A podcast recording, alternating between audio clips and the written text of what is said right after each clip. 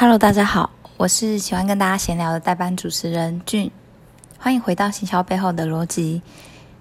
我们今天要跟大家聊一下关于呃女装的品牌 Studio Do 它做的内容行销。今天是从旁观者的角度看，诶，呃，这个品牌它怎么样？刚开始怎么样发迹的？然后。在中期，他做了什么样的改变呢？到他的品牌再次的进行转型，然后我们也来一起看看它当中的差异吧。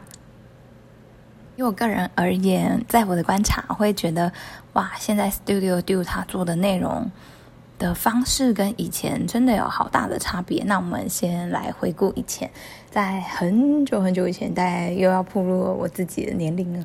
嗯，我觉得这个品牌它对我而言也有一起成长的意义。嗯，Studio Do 这个牌子，它主要还是依托在它的主理人小安的名气之下嘛。小安刚开始，他是一个呃，就是他的牙套日记爆红，然后他大家呃。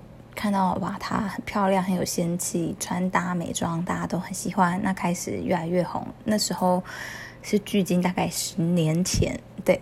然后在那段期间，那大家也的确觉得她品味不错啊，等等的。没想到她硕士一毕业，那她就创立了她自己的品牌，叫做 Nude，然后前面还有一个米字符号，她要传达的是。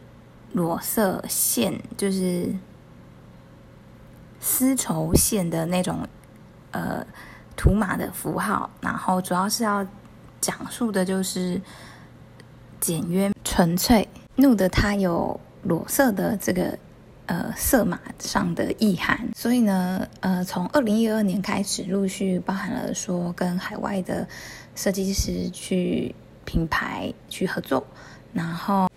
在二零一五的时候，香港的设计师一起推推出为期两年的新品牌计划。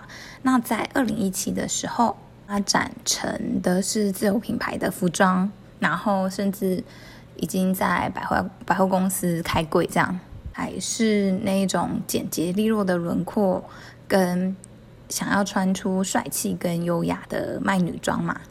那接下来要分享的是，我觉得特别有趣的部分。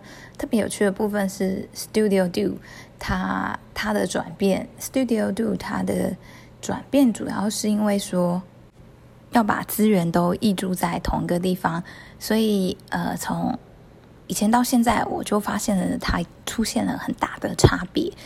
嗯，是在于说它的内容上，它的内容上的差别可以是什么呢？例如说，呃，我这里观察到是它分分为了三个阶段，试图的去做转型。呃，可以观察到的地方包含了说，原本在初期啊，你就可以感受到，哦，这就是一个韩国代购，但是他呃请了很他漂亮的呃台湾的 model 去做翻拍，包含了。呃，可能是主理人的友人啊，model 朋友，然后请外国人拍一些很美的韩国流行女装嘛，然后就跟他的理念也差不多，就是白色纯粹的背景，always 是这样子。然后在文字上面也非常的统一，就是可能就是说，呃，几月 pre-order，就是几月开始的韩货可以开始。给我们订衣服啦，这样谁的 outfit？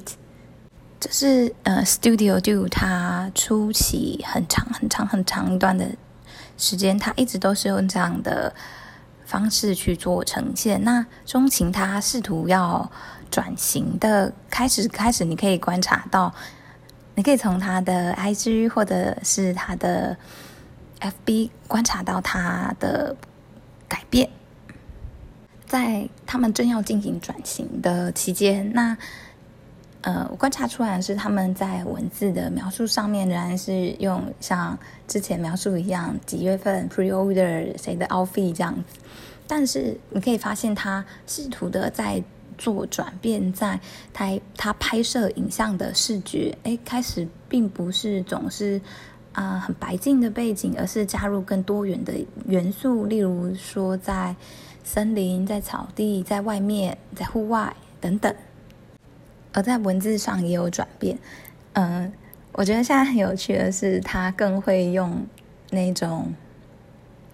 行销啊，或者是我们设计很喜欢表达的方式，会讲述哦，我是以什么什么作为我的发想，然后要呈现的是什么呃，afford effortless chic 的呃的感受啊，就是进行你的理念发想的陈述，对，去表述，例如说他这套服装想要带给人的感受。例如哦，他可能会陈述说，呃，日常生活的模样就是最舒服的自己，所以他推出了什么样什么样的单品。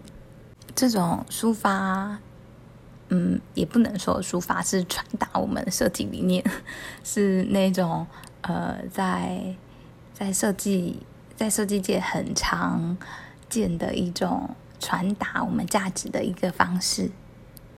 而在文字上也有转变，嗯、我觉得现在很有趣的是，他更会用那种行销啊，或者是我们设计很喜欢表达的方式，会讲述哦，我是以什么什么作为我的发想，然后要呈现的是什么呃，afford effortless chic 的呃的感受啊，就是进行你的理念发想的陈述。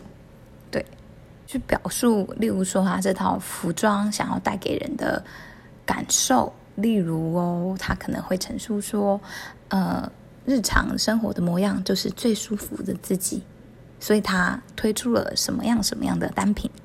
这种抒发，嗯，也不能说书法是传达我们设计理念，是那种呃，在在设计在设计界很常见的一种。传达我们价值的一个方式，而且啊，在近期，你看我讲的多兴奋！而且在近期，我观察出他们也推出了会员制度。但是从我们刚开始的描述一直到现在，其实，在品牌转型的过程中啊，也可能会遭遇很多的，并不是这么顺遂。例如呢，呃，在他的 IG 的某个贴文下面啊，就会被攻击哦。他就说。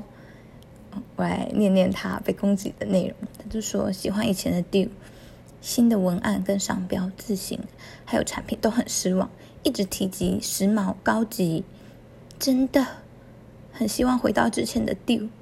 嗯，或者是真的就是可能在排版上啊，在字体上的哎的的的建议这样。这都是在做品牌、在做内容的时候可能遭遇到的一些风险。嗯，那我们从内容行销的角度，我们简单的来看，我们可以看到说，包含了它的场景、人物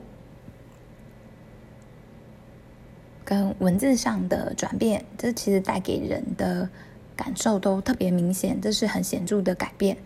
嗯，例如说。呃，他给人的模式从韩代台湾 model 去翻拍，一直到现在，哎，我要传达出，其实商品不是一样都是韩国代购或者是中国的产品吗？但它的呈现方式却有很多的不同，更多的在陈述，哎，这套风这套衣服它想要传达跟带出来的是什么样的价值？嗯。然后请了很有特色的人去传递，我穿这套服饰代表的是我的自己，我自己的价值。那从人物嘛，我们刚才提及的人物，提及了他的视觉的背景的转变，从比较呃素雅单色系到现在，哎，是绚丽是丰富的，跟文字。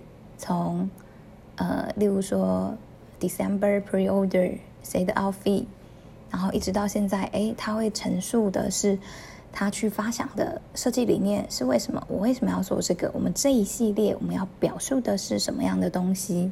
这都是内容行销的一种手法。嗯，那在企业上来说，唯一的不变就是你不断的转变，那才不会被淘汰喽。那以上就是我这个忠实粉丝，呃，研究之后想要带给大家内容。我们今天的节目就到这边。如果你喜欢我们的内容，记得到我们的 Apple Podcast 上面留言，让我们知道你是不是喜欢这种系列的内容。